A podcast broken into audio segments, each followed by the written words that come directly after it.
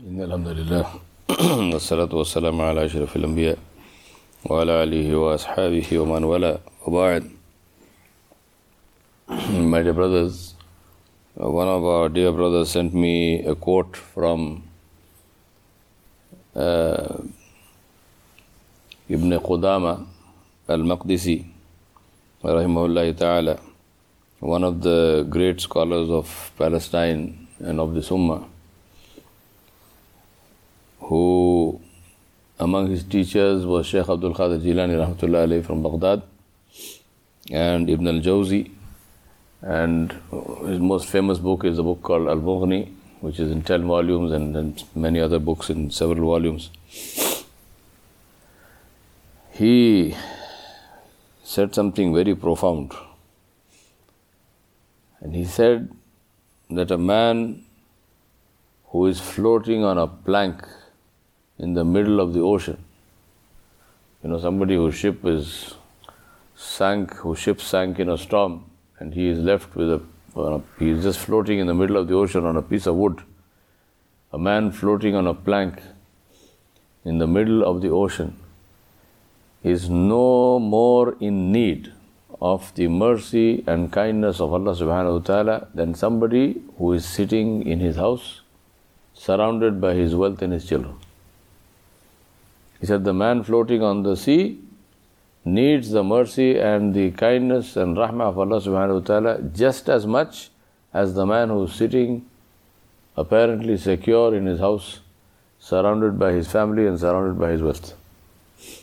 That man is no more in need than this man. They are both in, equally in need of the mercy and kindness of Allah subhanahu wa ta'ala. it's a beautiful quote because it teaches us the value and the importance of tawakkul on Allah. And only the one who has tasted the tawakkul of Allah subhanahu wa ta'ala can actually give up material wealth. Giving up means both spending it in the path of Allah subhanahu wa ta'ala and even more importantly and which comes before the spending is to take it out of out from his heart. There are many people who claim not to have any love for the dunya in their heart.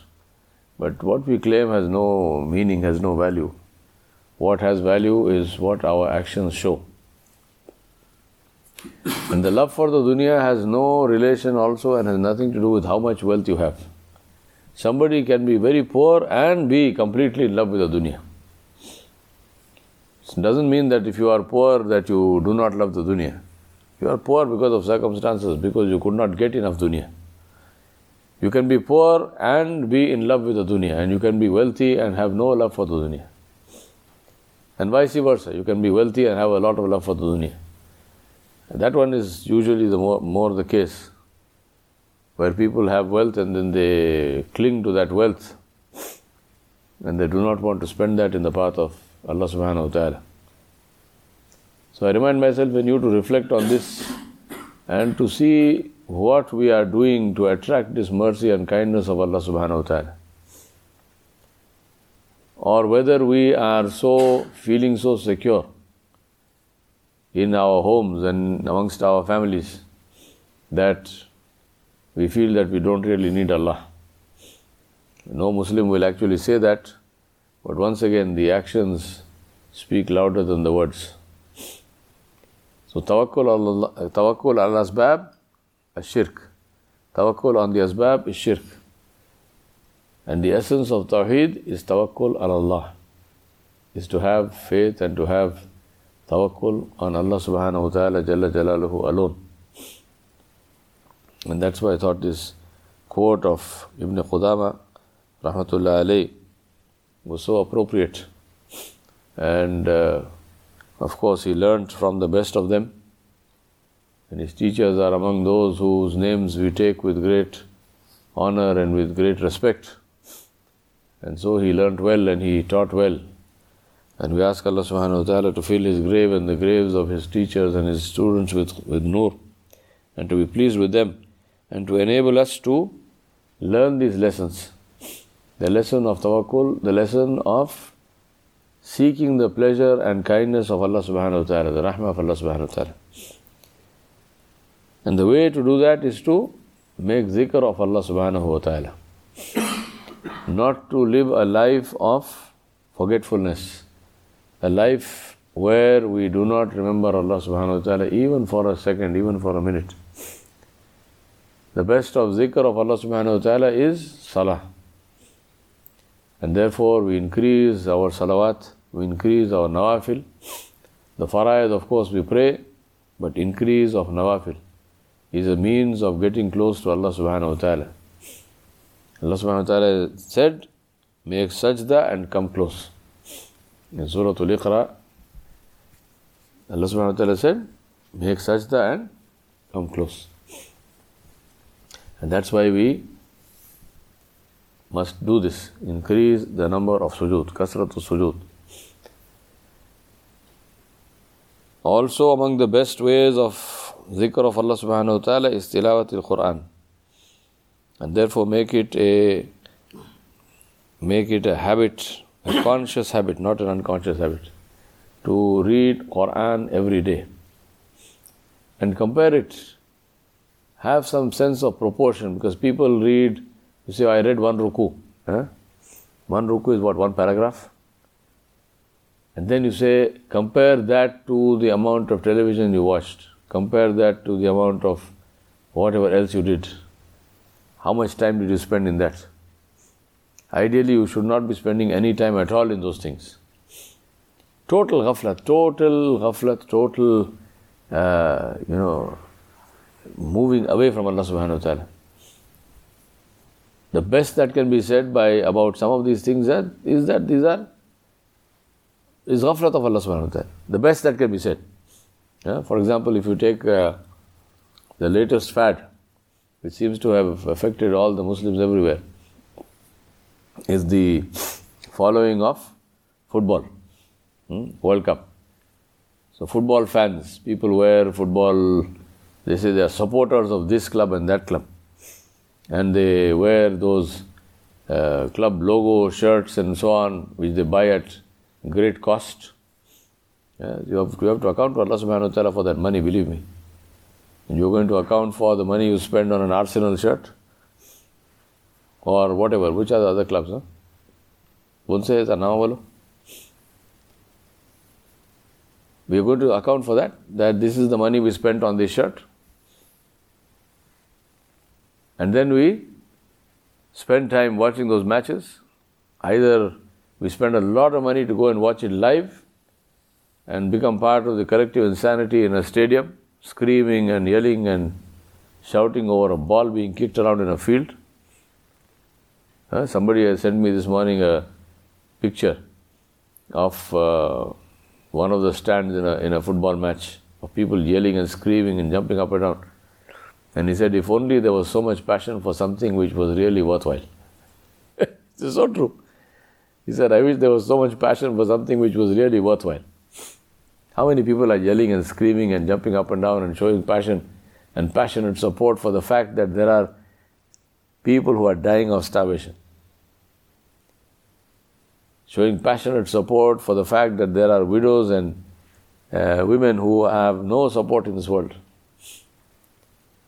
Showing passionate support for what is happening in Palestine. Don't see passionate support for that. You see passionate support for a ball being kicked around in a field. And Muslims have no shame in participating in that, and no shame in being part of that collective insanity and collective madness. Seriously ask yourself this question what if at the end of that scream you let out all your breath in that scream, yelling for your favorite football club or football star? And then Allah subhanahu wa ta'ala decides not to send back that breath.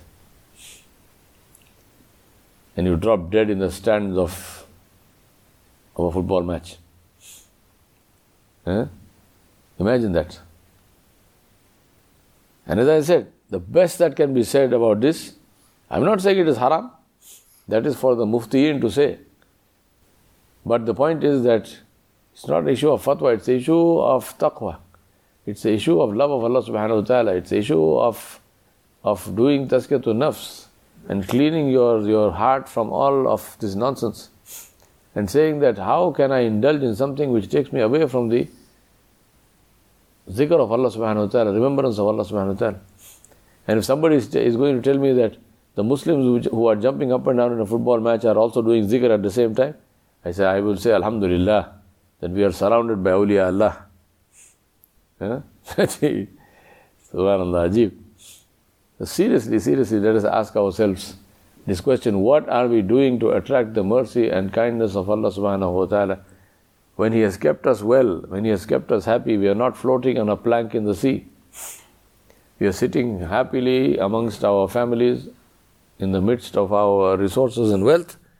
What is it that we are doing to attract the mercy of Allah? Because Allah subhanahu wa ta'ala, if He wants to wake us up and if He wants to force us to worship Him, Allah subhanahu wa ta'ala can do that, believe me. Allah can do that. All it needs is one little click and you will be in, in sajda in one second. And you will not raise your head from that sajda and you will be weeping and crying. Oh Allah, save me from this, from this musibah. Oh Allah, save me from this problem. Allah can make you do that. Don't make Allah subhanahu wa ta'ala force you into sajda. Go into sajda voluntarily. Go into sajda because you love Allah. Go into sajda of shukr. Otherwise, Allah will send you into a sajda of hajat, where you will scream and yell and, and, and, and weep tears because of the musibah that has descended on your head. Then you will remember Allah. Don't put yourself in that situation. I remind myself and you, let us not put ourselves in that situation. Ensure that we are in sujood before Allah. Ensure that we live a life where we remember Allah subhanahu wa ta'ala. Ensure that we live a life where we are constantly in sujood, in shukr of Allah subhanahu wa ta'ala. A sajda literally, as in putting your head on the ground, and a sajda figuratively, as in living a life which is completely in obedience to the ahkam of Allah subhanahu wa ta'ala and on the sunnah of His Messenger Muhammad sallallahu alayhi wa sallam. Stay away from all these pursuits of collective insanity. Stay away from all these pursuits which take you away from the zikr of Allah. Fear Allah before you spend money on these nonsensical things which only make other people rich. Fear Allah before you turn on your television and sit and watch all these matches because that is what is called prime TV and it makes somebody else very rich because you are stupid enough to give away your life for nothing. Let us not live lives like sheep. Let us live lives as human beings. Allah subhanahu wa ta'ala did not make you and me a sheep. He made us human beings. So let us live like human beings. Let us not live like sheep. Every other sheep does the same thing, we also do the same thing. Let us exercise the judgment that Allah has given us and consciously choose to do what we do and ensure that when we make that choice, we make that choice only and only to please Allah subhanahu wa ta'ala, no matter who else it displeases. Who cares about displeasing a bunch of sheep? Who cares what sheep think anyway? Right? Forget about this trying to please sheep. Please Allah subhanahu wa ta'ala jalla jalalu. And the sheep will automatically be pleased with you, not that it matters one way or the other anyway. I ask Allah subhanahu wa ta'ala to enable us to do that which is pleasing to Him and to save us from doing anything which displeases Him and to help us to live our lives thoughtfully so that when we face Him, we will not be ashamed to stand before Him. وصلى الله على نبي الكريم وعلى آله وصحبه أجمعين برحمتك يا أرحم الراحمين